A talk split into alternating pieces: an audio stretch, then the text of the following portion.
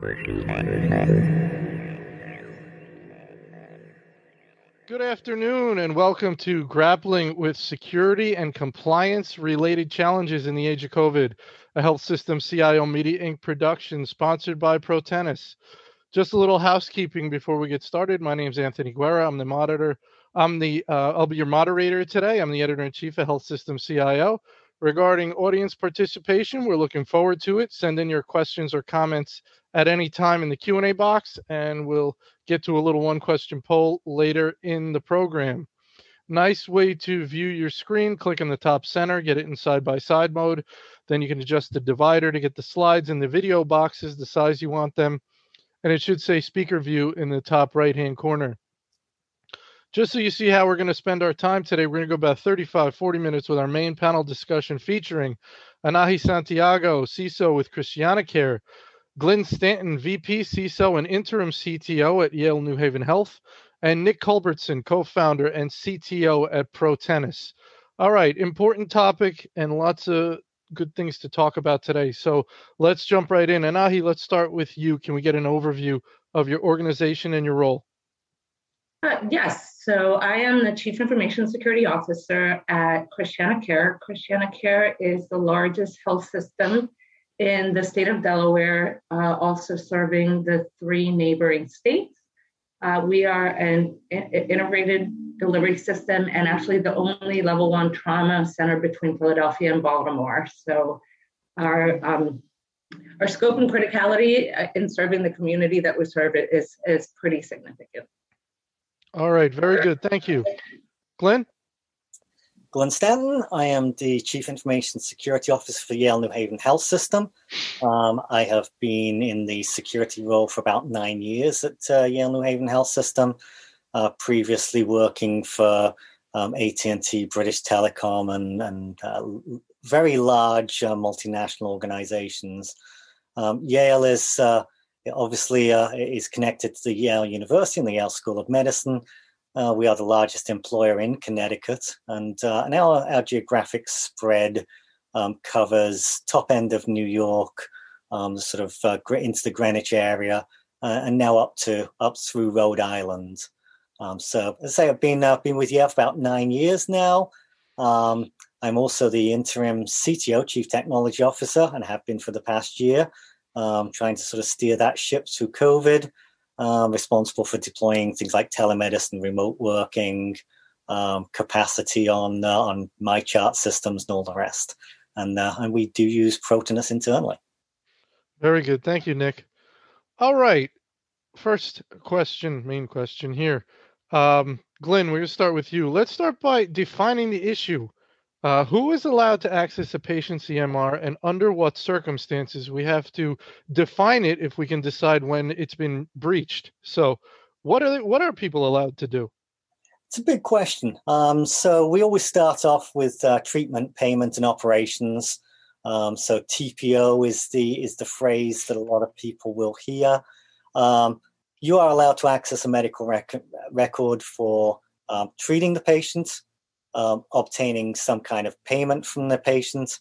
And then operations is, is usually a little bit more of that sort of gray area, but covers things like the the, the I T need to back up systems, uh, troubleshoot, things like that. Um, it's perhaps easier to sort of define what you're not allowed to access mm-hmm. patient um, records for. Um, so you are not allowed to use the E M R for your personal uh, phone directory. If you want to look up a, an, a, an employee's, a fellow employee's birth date, no.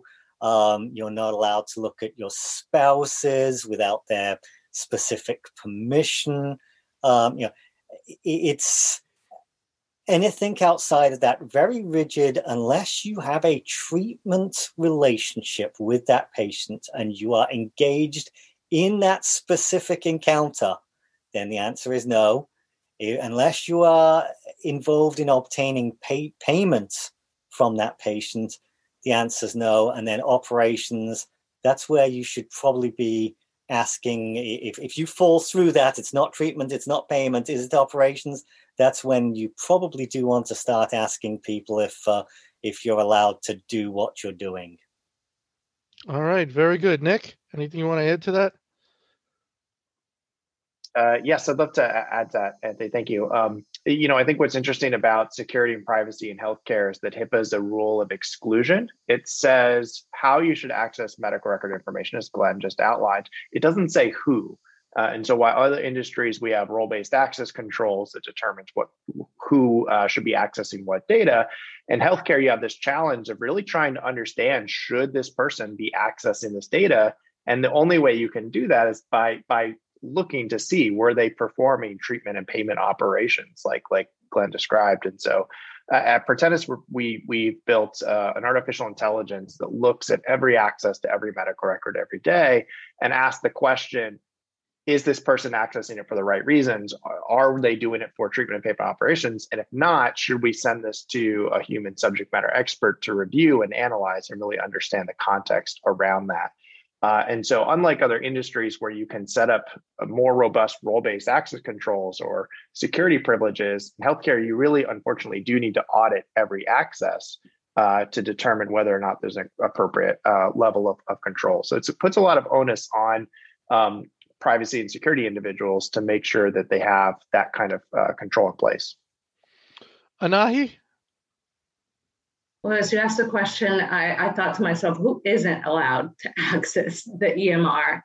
Because um, one of the things we haven't talked about, it, you know, it, it, are all the third parties that also require access to an E M R, whether it's non-employed physicians and their support staff who may have privileges at the, you know, at, at the health systems, as well as auditors that need access for for HEDIS reviews, quality quality reviews. It's, you know, it's the third parties that we that we employ to do um, analytics for us or to do peer reviews of uh, physician documentation. And so the ecosystem of individuals that need access to our E M R for, for that for those operation, health related operations, is growing more and more. And so Um, to Nick's point, that the need to do that continuous auditing and monitoring uh, becomes critical, and, and the need to have automation and, and, and,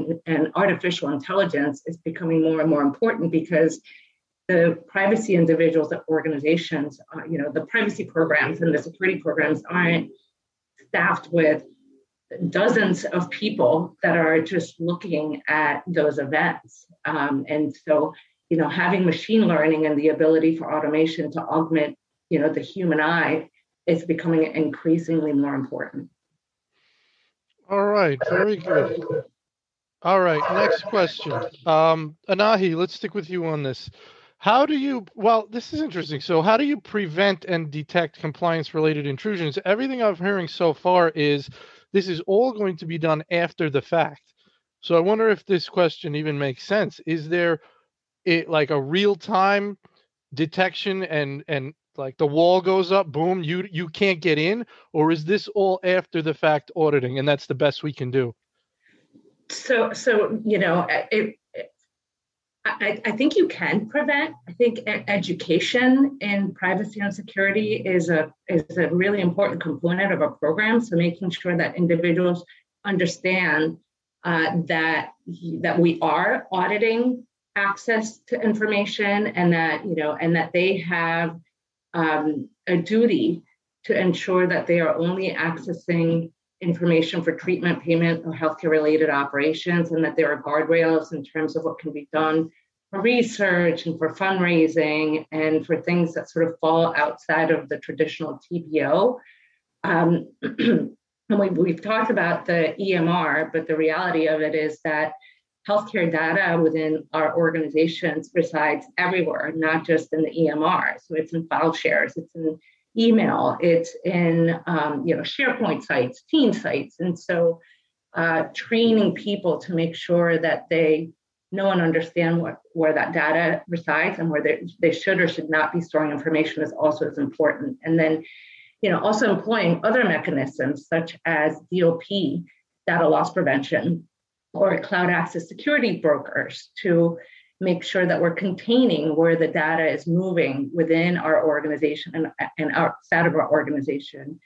are, are also technologies besides just auditing within E M Rs that need to be employed in order to prevent and detect where um, there was, you know, where there where there may be unauthorized access. So it really does take a village, and there are preventative measures that organizations can take in addition to the reactive measures around the proactive and, and, and reactive auditing that takes place within organizations. Very good, Glenn. I, I think Anahi is exactly right, but I, I'd um, uh, really just stress the point that there's no silver bullet to protecting patient privacy. You really have to have a layered approach. And I, I like what Anahi said about the education as part of that. And I think we have a lot to learn um, around privacy and security uh, from the phishing uh, uh, approach. And, and when it comes to phishing education, we know that if we do annual phishing training, Um, it's not as effective as doing continual training throughout the year and identifying when someone does click on a, uh, a simulated phishing attack. Getting that personalized on-the-spot training right there is so much more effective. And when it comes to uh, HIPAA violations or security breaches, someone is doing something that's outside of their role and responsibility. And you can detect early warning signs of them going down the wrong direction. Being able to provide that on-the-spot personalized education is, is really effective in terms of deterring them from repeating the offense uh, or, or um, um, going down a path that they shouldn't. Glenn? Yeah, so um, I'm going to take a slightly different direction because I think Anahi and Nick have covered it phenomenally well. Um, one of the things that I like to try and do is um, put things into a context that people can can easily understand. Um, and when we talk about cybersecurity and security of, of our systems, at times it tends to get um, technical and complex, and you, you get the glazed look. Um, so one of the ways that I like to try and explain this is, is in a building analogy, um, something physical that people can can sort of look at and understand. And you've got your firewalls, your perimeter fence around around the building, and they're locked, and you've got that layer. Then you've got the doors. You lock the doors and you alarm the doors. Within that, you've got your motion sensors. Within that, you've got your cameras.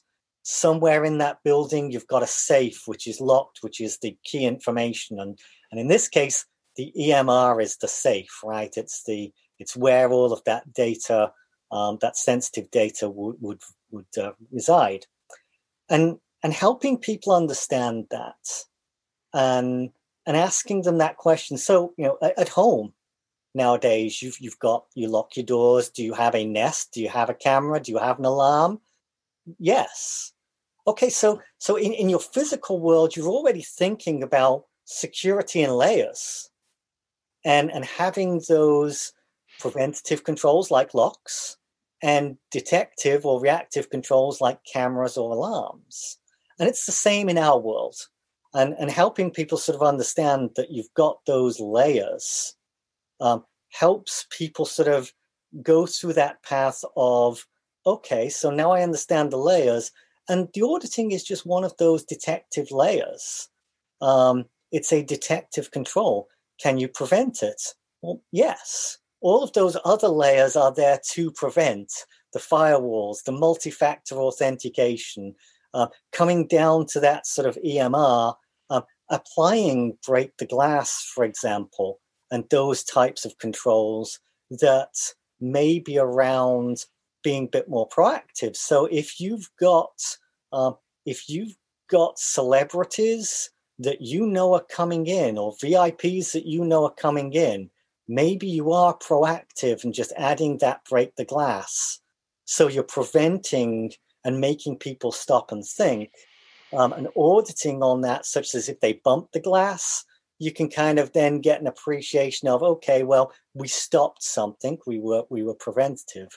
Um, but absolutely what, what uh, Anahi and Nick had said, education and making sure that they know what's appropriate, what's not appropriate, that they are being audited, um, and, and making sure that that's a visible thing.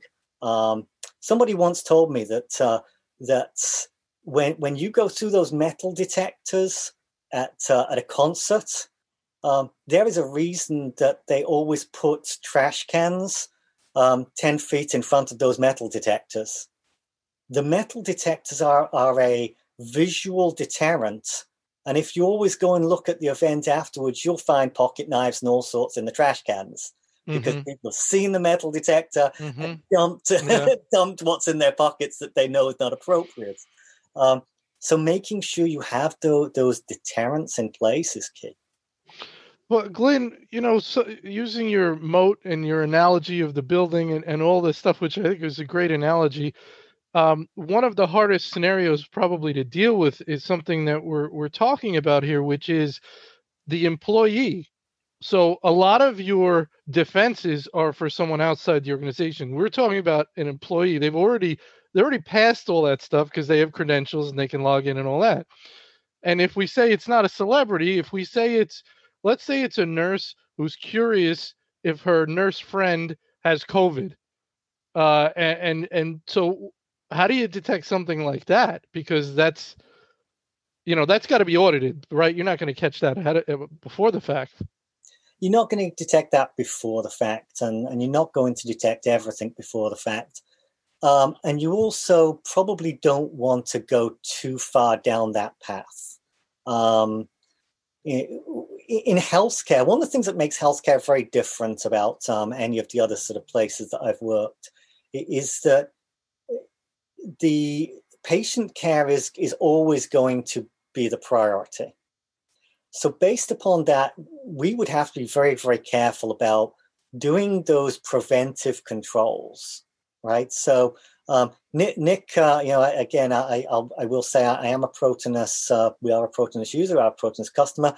Um, I, I wasn't, or, or uh, that that came out after I was asked to, to be on this panel. So that's a coincidence. Um, Nick's got some very smart coders, and certainly, you know, if we asked Protenus, could you put in more of those preventative controls where it sort of says, okay, uh, you have a um, an employee who doesn't work in the e- emergency department. This visit is somebody coming into the, into the emergency department. Can you pop something up which says, no, they're, they're not, not allowed to do that? We could work with, with Epic and uh, and Protenus on that type of thing, or to give a real-time alert. Um, but would we want to, right? Um, that's one of those where now you're potentially getting in the way of patient care for an emergency visit. And we would have to be really, really super careful about implementing um levels of preventative controls which we're going to potentially get in the way of patient care. Um, so that that I think is why we we do tend to land more on the detection and auditing and after the fact rather than trying to throw too many barriers in the way of patient care. Nick, your your thoughts on that? Um, it's it's an argument or a balance that always comes up in discussions of security, uh, securing things without impeding usability, and then you also have to look at the risk of the scenario that you're talking about, right? So if we talk about uh, an outside actor coming in and ransomware, big risk, big effect. Uh, so then you probably want to put up roadblocks and and and possibly impede some the speed someone can move at through the record. But if we talk about one employee peeking into another's file, we don't want it to happen. We want to know if it happens, but maybe we don't want the whole world to come crashing down on them if it does, because the effect is not that dramatic. What are your thoughts? Yeah, so prior to starting Protenus, I was a Green Beret in the military, and I did human intelligence. So in the in the intelligence community, uh, you have to go through a lot of hoops to get access to certain information. You have to be on the right types of, of security clearance or, or on the right projects to have access to that information, because giving up too much information can only do harm. Uh, it's the exact opposite in patient care. And the moment Uh, in that example Glenn gave, the moment a doctor can't access patient information in emergency is the moment you're going to rip out whatever system blocked that, um, that access in the first place. And so there's just no margin of error on, on that front. And so you have to use um, technologies to be able to audit all of the all of the information after the fact. I think also it's unique in healthcare that that we really have a benevolent workforce. Uh, you know, we have people that really care about patients and want to see them do better. And oftentimes a lot of uh, snooping or inappropriate access that occurs, while it's it's much higher volume than hacking uh, or some of these really nefarious uh, a- external actors, um, a lot of it is the good intention. And that's why education is so important, because people have the right intentions. They maybe just care about, maybe their grandmother or grandfather's in the hospital and they want to just help them understand their medical record, but they need to be reminded that there are appropriate ways to access that information, you know, through a system like MyChart or some kind of patient portal, or going through the, the hospital staff, not using your employee uh, credentials to access their record for reasons other than treatment or payment operations. So again, that education is is really key uh, in this whole uh, the, uh, this whole layered approach. Anahi, anything you want to add here? I, I so I do believe that most of the inappropriate access that takes place in healthcare is out of benevolence and a, and a need to help either a, a fellow employee or a family member. And I'm optimistic that with the new interoperability laws that have since passed, Um, and, and the push for greater access for patients to um, have uh, in terms of their own care information, that some of that will will ease, and that the, the snoopingness will be, become m- more the prevalent, but even that's not always malicious. It may, might be out of curiosity, and that the the events that truly are out of malicious intent, whether it's gossip or, or just true snoop, Will, um, will become the, the more prevalent issues, but but the, the preventative pieces of it are, are just not possible in, in terms of um, preventing potential patient safety issue or creating potential safety issues. So I, I remember um, starting in, in healthcare and cybersecurity sixteen years ago, coming from systems and technology, and thinking to myself, what did I get myself into? Everything's wide open. Every, every computer um, is accessible by employees, patients, visitors. Like, how on earth can we implement cybersecurity and privacy in healthcare? But we've been able to figure it out, and we've been able to find a balance. And, and I heard a term a few months ago that information security professionals um, need to stop being um, the the agent of N O mm. and the agents of K N O W. Um, and I thought that that was a really great analogy. And, and so it's especially in healthcare, we need to promote patient safety by, by allowing that access and then putting guardrails in place to really flush out what, what we believe is nefarious or malicious activity. Yeah. And, and let me, let me just jump in there, because I, I I couldn't agree more with what was said there about the vast majority of incidents we deal with are are, are well-intentioned, good, good-natured, and and I think for us that that tends to be a little heartbreaking when when we have to get involved in some of these sanctions and some of these uh, um, compliance issues, and you know that that person did not intend to be malicious. Um, that that's that's probably one of the hard parts of the job. Uh, you know, I mean, I, I have had some very nice people, some very well-intentioned people, you know, in, in tears in front of me. And that's always a little hard. Uh, Glenn, isn't that, I would imagine that things are going to escalate at second and third offenses. Uh, and it's not going to be the first one that causes the, the biggest problem. I mean, what do you think? Do you see repeat offenders that, you know, you go, hey, like, what? Why can't you get this? Why? Why? Why do you keep doing this? I, I will say repeat offenders um, when it comes to inappropriate access and E M R is in, exceedingly rare. Um, e- either you know, e- either the sanctions are such that they are terminated when when they do something wrong, um, and they don't get a second opportunity. Or, or the message is really super clear that they're being watched. Um, that's completely opposite with phishing, I got to tell you. Um, we we get a lot of frequent flyers on the phishing, and I see Anahi laughing as well. I was thinking the same thing. I, I, I was, uh, you know, I, I, so I saw, uh, uh, I believe it was a Panama report last year that that stated that healthcare is the only industry where the um, the, the top reason for incidents stems from insider threat. And when we use the word insider threat, we're not just talking about the malicious actors. It's the repeat offenders that click on the links and open the attachment. And, uh, and so I, I think in our industry, because of the need to open up the access to, to the level that we need to in order to affect patient care, um, the human error element becomes the prevalent reason for, for incidents. And, and that's why, you know, I, I, I am, I, I beat the drum around education, education, education, because if, if, if we don't get that right, we don't have a shot at, at getting security and privacy right. So, and I actually have data um, on this. When we look at, uh, when we detect an offender for the first time, like when we first install our solution, you look back at that person's uh, audit log over the past several years, and you see that it's not the first time they've done it. They've just gone undetected up until that point. And, and, and we did a study to figure out what is the likelihood of someone repeating the offense if they've been detected, if they've been reprimanded, if they've been educated, and it's a two percent.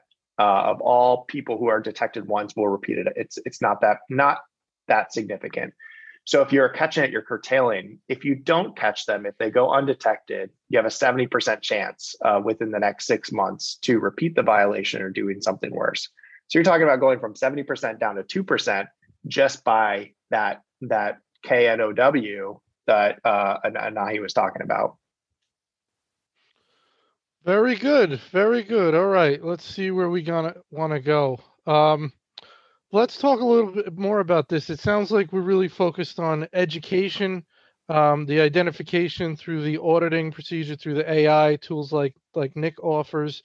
Um, what's the process, Anahi? What's the process uh, once you find a, an infraction, so to speak? Um You know, and, and does that bubble up to you for, for everything, or is that taken care of at a at a different level in the security organization? And is that then communicated to H R? How does that work, or how should it work? So that's a great question. Uh, I, in in my current organization, uh, we have a chief privacy officer and a privacy office that handles the inappropriate access to E M Rs. So it really depends on what that infraction is. If it's, um, you know, clicking on a phishing link, that, that that would move up through us, and the sanctions process would be very different than if it was, you know, a, a true privacy violation. But the inappropriate access would work its way up through the privacy office.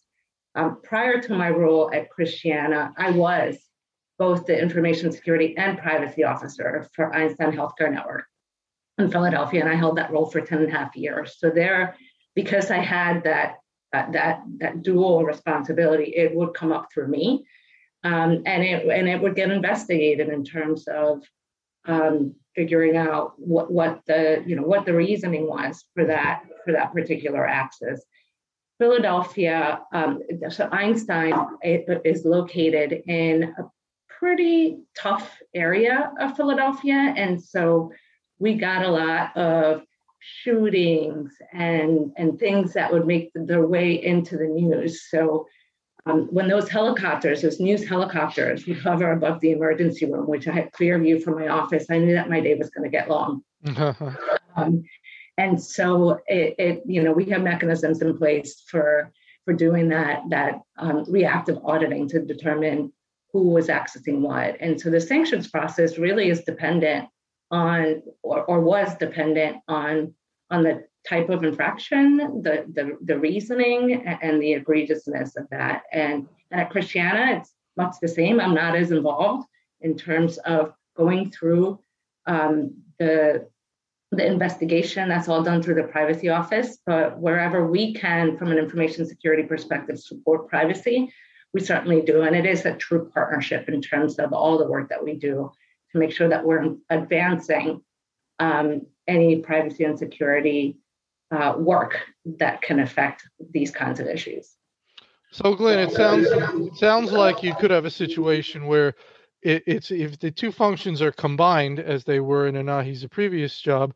She also somewhat adjudicated the situation uh, and decided on appropriate uh, resolution. Um, but if those are separated, then it sounds like I T would inform privacy of the infraction, and then it would be passed off and handled over there. Uh, what what goes on at your organization? It, it's it's more of the latter. So um, the the way that we specifically work is that um, we are responsible for the security of the E M R. Um, so that is provisioning access, auditing the access. Um, we in I T are, and security are responsible for that application the same way that we are any other application. Um, once we get an alert, and and it's there's two ways to sort of look at this actually. So um, we handle the proactive auditing side. So when when the Protenus system generates an alert, so um, what Nick had said there, which which we find is a real benefit, um, is that sort of A I-based platform. Now, Protenus was really the, the first biggest um, implementation of an A I-based platform at Yale. I mean, we, we've got others, we've used others since, we're, we're working on it like everybody else is. Um, but applying it that that that A I ability, that learning ability to patient privacy auditing is one of the things that, that attracted us to the solution. Um, that's that has reduced our, our workload because as that A I has learned uh, what what we consider good and bad, then it starts to send us better alerts. Mm-hmm. And, um, and there's certain criteria that that that you can ask it to look at. So it can generate X number of V I P type alerts, X number of um, of of co-worker alerts. So so you can tell it what kind of things you might be interested in. Those alerts get to my team. My team then does the initial triage. Uh, we will then contact the manager of that department and say, this is what's happened. Um, please meet with your employee and understand what the scenario was. We will then get that back, look at that response, see if that matches up with the actual action and the audit logs, and also consult with other clinicians. Was that was that normal? Was that about right? Because we don't know all of the workflows. Um, so sometimes we have to call in the experts on those workflows. If it starts to look suspicious and that something's not quite right, we can't just dismiss it. Um, so c- certain things that we can dismiss, for example, uh, somebody who has never seen a patient in this department all of a sudden is looking at patients in that department. And then we look through it and, okay, they've recently transferred. Mm-hmm. Immediately dismissed, not a problem. Um, those that can't be, then we will engage our compliance department, our compliance and privacy department, um, who are phenomenal, if any of them out there. And I've worked with some, one, with some wonderful privacy officers. They are my best friends. Mm-hmm. Um, they will then pick that work up with H R. And and at that point, then it kind of, we have a sanctions policy, which as, as Nahi was saying, um, based upon certain criteria, Um, you you would be classed within that sanctions policy, and and that would then apply as far as what level of sanction is is ultimately going to be applied, and any um, and, and any sort of other uh, other sort of um, parameters around that. So uh, there is a um, there is a grievance procedure behind that as well. So if the uh, if the employee felt that they were being treated harshly or felt that there was uh, some other mitigating circumstances, they can do that. Um, but over the top of this, um, we do have a privacy and security committee, uh, which consists of myself, the privacy officer, the compliance officer, legal, H I M, um, who own a lot of this information. Um, so all of our guiding principles around this are governed by this committee. Um, and that's basically how we operate. Oh, one more thing. Um, that was the reactive piece um, for, or, or sorry, the proactive piece. The reactive piece where, say, an employee um, notices something that another coworker's doing, um, those go straight to the privacy team. Um, those are not handled by my team at all. So, um, so that that sort of reactive piece um, where we already have a complaint goes straight into the privacy function. Nick, uh, what are you seeing among cust- uh, your customers? Are you seeing any any sort of common best practice uh, across the board? What are your thoughts? Well, I, I think that partnership between I T security and privacy um, and, and H R operations is really critical. Uh, in fact, I was looking at the participant list on this this webinar, and some of those phenomenal privacy officers that Glenn mentioned, I think, are on the call. Um, so uh, big shout out to the, the privacy professionals on that front. I think that uh, the important thing to remember is you can't buy a technology solution, be it Protenus' A I or some other solution, and call it uh, so solve, problem solved. You can't just throw technology and say, okay, well, now all our patient records are are protected. Uh, you really need to think about the workflow around the technology solution that you're using. And to do that, you have to have very clear policies and procedures in place to, to, to know what you're going to do when an instance happens. If I came to Glenn today and said, you know, there's a someone looking at a V I P's medical record, whether that's happened or not, he knows how to handle that. Like there's a solution, there's a sequence of steps that you take in place with that. And if you don't have that in place before it happens, uh, you kind of have to figure it out as you go, which may require those various stakeholders, um, whether that's H R, clinical staff, uh, and if they're not prepared about all the steps that are required to remediate the solution, it, it can be very difficult to si- solve it in a timely uh, and, and efficient way. So building out those policies and procedures in advance and, and building a program around the technology is, I think, the best practice when, when really trying to solve this problem. All right. Very good. Um, well, let's talk a little bit about the, the, the costs here, um, actual and reputational. You know, are we talking fines here, Anahi? Are these the kind of these snooping things? Can they result in fines? And, you know, so what's at stake here? They can absolutely result in fines. There, there have been examples where the O C R has um, levied fines for, yeah, to organizations because really the one that comes to mind is they failed to remove access to Uh, an individual, and that individual for the period of a year continued to access patient information for whatever reasons. And I can't recall the fine, but it was not insignificant for, for the organization. Um, I, I do believe that in terms of um, costs, it's important, to Nick's point, to have a process uh, for, for reviewing access to information, for protecting information. You know, the Office of Civil Rights has, um, you know, uh, really enforced the whole concept of risk assessment, risk management, making sure that there's a process in place, that there's education and awareness in place, um, and, and that, you know, you have a process for system activity reviews, access and provisioning, as well as sanctions. And so it, I do believe that if organizations can demonstrate that they have robust processes in place and that they're consist- consistently following them, that uh, you know, a particular infraction may not incur um, fines. Uh, I, I think absent all of those controls in place, then you start to get into potential risk of incurring significant fines. Obviously, the re- reputational aspects of this are just as important.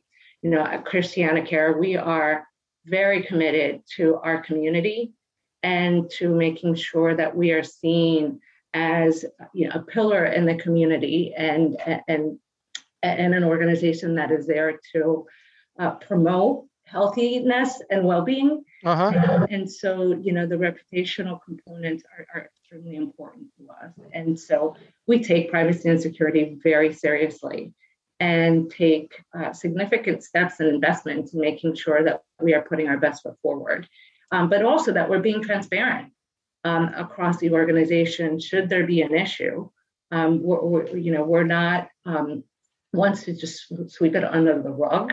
But really, if, you know, if, if a patient's privacy or their security has been affected in some way, um, we, we are open to engaging in dialogue and making sure that we share what has transpired and certainly the steps that we're taking to ensure that we're mitigating those poten- potential risk factors.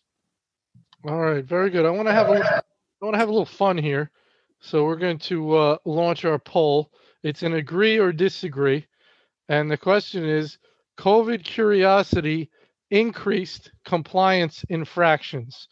Do we agree or disagree with that? And I'm thinking of the scenario of who's got COVID, he was sneezing, she was sneezing, you know, last year at the height of all the craziness. So agree or disagree, and uh, we'll take a look at that. Um, I want to get to my favorite part here, and the panelists have not been prepared with these questions that they're going to ask each other, which uh, I think makes it all the more interesting. So, um, Nick, let's start with you. Do you have a question for one or both of your co-panelists? Uh, I, I'd love to build off of the question around COVID curiosity a little bit and just talk about uh, how COVID has impacted I T security and privacy operations for, for both Anahi and, and Glenn. And, and really, I guess the, the most important aspect of the question is, when do we know it's over for you guys? Uh, when do things start to go back to uh, normal? And, and what kind of metrics are you are monitoring to understand that, okay, we've made it through the pandemic and we're back on the other side at this point? Glenn, why don't you jump in first? Sure. When I stopped getting twenty emails on the weekend, um, all requiring urgent attention. Um, yeah, it's, you know, it, it's getting back to normal, um, which is good. I think we're all, all sort of starting to see that. Um, the interesting thing about the question is that we...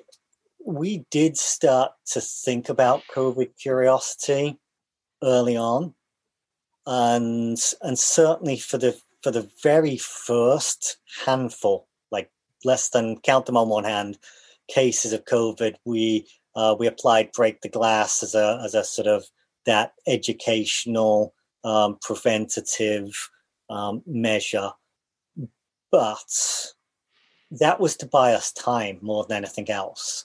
It bought us time for the education.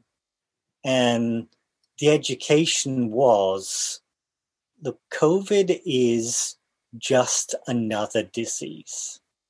And we need to treat that with respect and compassion, and in exactly the same way that, that we do any other disease. So if we think back to, you know, many, many years ago about the sort of hysteria about sort of um, H I V patients and immediately treating them differently. Um, we very, very quickly wanted to get back to our core values as a health system, which is treating people with respect and treating the the, the disease and looking at the person. So Um, so, yeah, we we did notice some COVID curiosity and, and again, took some pre- preventative measures for, for the very first handful of cases, but then very quickly sent messages to the organization around, hey, look, this is not appropriate for you to be going and looking at to see whether somebody's got COVID. It, it's just another disease. You are being monitored. You are being looked at. So just don't do it. And you know, we really didn't have a, a big problem with this. Again, it, it, education being key and treating people with compassion being the key. Anahi? So um, I'll answer it a little bit differently. Um, I don't know that we'll ever get back to normal, what normal was. Um, and the reason I say that is that what COVID um, did was accelerate the capabilities in the healthcare industry to deliver virtual care and care in the home setting. And, and so when COVID first hit, we were, we were pretty prepared in terms of enabling people to work from home and, and deliver the, the virtual care. We had the, the contracts with Zoom for healthcare. We had the, um, you know, v, the, the, the V P Ns, the S S L V P Ns. I mean, we had the, the infrastructure in place to support it. And so where our team shifted was to um, move very rapidly with the adopt- adoption of technology that would enable um, things like being able to deliver care um, um, w- w- within isolation of rooms, um, enabling technology so that patients could actually talk to their family members because we didn't allow uh, for visitors, and then the whole push of technology um, to assist patients with being able to self-manage their care. Um, and technology um, through the F C C grants to enable patients to um, leverage virtual care in underserved communities through providing cellular service, providing cell phones, mobile devices, um, in, infusion pumps to the home. I mean, you name it, that the, the level of technology that has come through our team for assessment and enablement has significantly increased. And I don't think that that's going to change or slow down. In fact, just today I was asked to put together some projections on staffing needs to, um, to be able to support um, digital virtual care. Uh, so that's not going away. And so I think we're just moving into a new normal and in terms of enabling technology to deliver care in the home setting and through virtual means. And so what that means from a privacy perspective is a couple of things. Is we now have to worry about the Alexas that are listening. And we have to worry about um, my husband that has um, with the door closed, but probably hearing everything that I'm saying right now. And, and so really thinking through what um, care delivery looks like in a remote setting, as well as we're now pushing technology out into patients' homes and through cloud means. So although our E M R will continue to be the centralized repository for, for clinical data, we have to recognize that it's now in uh, multiple different settings, whether it's a patient's home or in the cloud, in the, in the software as a service cloud environments that are now speaking to the devices that are in a patient's home and then potentially interfacing back to our E M Rs. And so I just think that the new normal from and information security and privacy perspective, it has changed for the better, um, but it's not going to go back to normal. All right, very good. What we're going to do now, another one of my favorite parts, is we're going to have our panelists guess at the poll results. This is always fun. So, Glenn, let's put you on the spot first. Well, what thanks. percentage agree that COVID curiosity increased compliance infractions? Give me a number. forty-two percent. forty-two percent for Glenn. Nick, you're on mute. You're on mute. I'm I'm going to hope it's one hundred percent. You're going to say one hundred percent. Anahi? I was going to say around sixty-three percent. sixty-three percent. Well, the real answer, the correct answer, as, share, as we share the results, eighty-one percent. Oh. eighty-one percent. What do you think of that? Are we surprised? eighty-one percent. No, I, I was I was being optimistic. Well, Glenn, forty-two?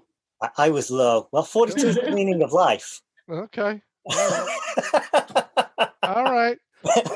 We, we got a little more time, so uh, let's have Glenn ask a question. You have a question for uh, either or both of your co-panelists? Um, sure. Um, Nick, we've we've spoken a lot about patient privacy. Um, but obviously, patient privacy auditing is on, only one element. Um, certainly, something that we have been getting into recently is using that sort of same A I functionality and auditing functionality to look at drug diversion. Um, I was wondering whether you'd like to sort of talk a little bit about the, the adaptation of your technology for, for drug diversion, um, since it is... Uh, obviously quite a quite an important and key issue moving forward. Yeah, thank you, Glenn. I, I think um, it's one thing to go into a record you're not supposed to. It's another thing to go into a record you're supposed to and do something you're not supposed to. Uh, that could be editing a medical record or or committing some kind of fraud or acting on behaviors that are indicative that you're stealing narcotics. And so our vision as a healthcare compliance analytics platform is not just to audit when people are accessing inappropriately medical records, but make sure everything they're doing is part of treatment and payment operations and not fraudulent in any way. And so the same approach of leveraging A I to audit every single transaction, every single event, and then subject matter experts to validate um, uh, the questionable or suspiciousness of those events that the A I detects, I think is a really scalable uh, and efficient approach to managing compliance. But uh, at the end of the day, it comes back to uh, the programs that are built around it and, and really working with partners um, like the partner we have in Glenn to, to make sure that we're building a really robust process. All right, very good. Anahi, do you have a question for one or both of your co-panelists? Uh, so, so to both of you, um, as you have different perspectives, you know, having been both the information security and privacy professional at, at a particular organization and no longer having that, that shared responsibility, uh, I'm wondering, Nick, um, from your customer base, are you seeing that role more often combined, or it, it, are you seeing it traditionally, um, you know, uh, separate? And for Glenn, um, in terms of your relationship with your privacy office, do you and and based on on the workload in terms of auditing, do you see um, a benefit to having them both together, or a benefit in having them separated and sort of, you know, being um, from an econ- economies of scale, um, more efficient that way? So Nick, uh, I'll ask, ask you first. Uh, it's a really interesting question. We have a product called the uh, Protenus uh, Privacy Health Checkup, where we uh, expose the full universe and look at every access to determine how many violations are occurring and what kind of processes and procedures are effective at, at mitigating them or preventing them. And, and without a doubt, the organizations that have really strong and robust partnerships between privacy and security always perform the best on those types of, of audit reports. Uh, we work with a lot of customers where those roles are combined, um, and, and really talented individuals are able to do both. But to have a privacy hat and have a security hat, I do think uh, are, are two sides of the same coin, where you have to look at things from a different perspective. And having two roles really challenge each other uh, and, and complement each other at the same time, I, I think is super effective. Can be done combined, but I, I think is much better separate. Yeah, so, you know, the, the way that I sort of describe it is security is the sort of technology wrap around privacy. Um, and when I've sort of looked at these, frankly, when, when you sort of look at them and you do that Venn diagram, there there is an overlap between in that sort of security and privacy space. But Um, I do as a security person, as, as you know, and I, I get involved in a lot more other security type stuff. But then I, I don't get involved in paper and, and some, some of those H R follow-ups and the policies and the sanctions and, um, and, and, and frankly, some of the other compliance type work that, that privacy officers tend to sort of get, get uh, attached to as well. So um, I, I think that can make it work. I think as the organization gets bigger and bigger and bigger, um, it, it, it does require focus and requires two people to um, to really sort of look at the areas, because they're both very, very, very large, right? I mean, you're you're literally asking one person to keep up with all of the laws and regulations around security, and the growing number of laws and regulations around privacy. Um, I think if you made that that one person, then th- then you have to ab- abstract a lot of those other functions. So all the technical work from the security person, and maybe have like a, a T I S O, a technical information security officer, um, and then, you know, abstract some of that work out of um, out of your privacy office as well. So it either can work, but um, but it's a team sport. All right, we're going to go with a lightning round, fifteen seconds, final thought, piece of advice for your colleagues out there at other health systems grappling with this issue. Anahi? I'll go back to education. Mm-hmm. Uh, educate, educate, educate. Um, all the technology in the world isn't going to prevent um, just humans being humans. Glenn? Yeah, because Anahi stole educate, I'm going to say if you haven't deployed multi-factor authentication, just do it. Okay, at the M F A. All right, Nick, final word. Uh, uh, there were two good, two good ones. I'll just add on that, that building on great processes and workflows uh, in advance um, are, are, are really critical to making sure you have a successful program. Excellent. All right. That's about all we had time for today regarding continuing education. You could use the final slide in this deck. You'll get an email when the on-demand recording of this event is ready. If you want to sponsor an event with us, you can reach out to Nancy Wilcox from our team, and you can go to our website to register for upcoming webinars. With that, I want to thank our tremendous panel, Anahi Santiago, Glenn Stanton, and Nick Culbertson. And I want to thank Protenus for sponsoring, making the event possible. And I want to thank you, our attendees, for continuing to join our events. With that, everybody have a wonderful day. Thank you. Thank you all.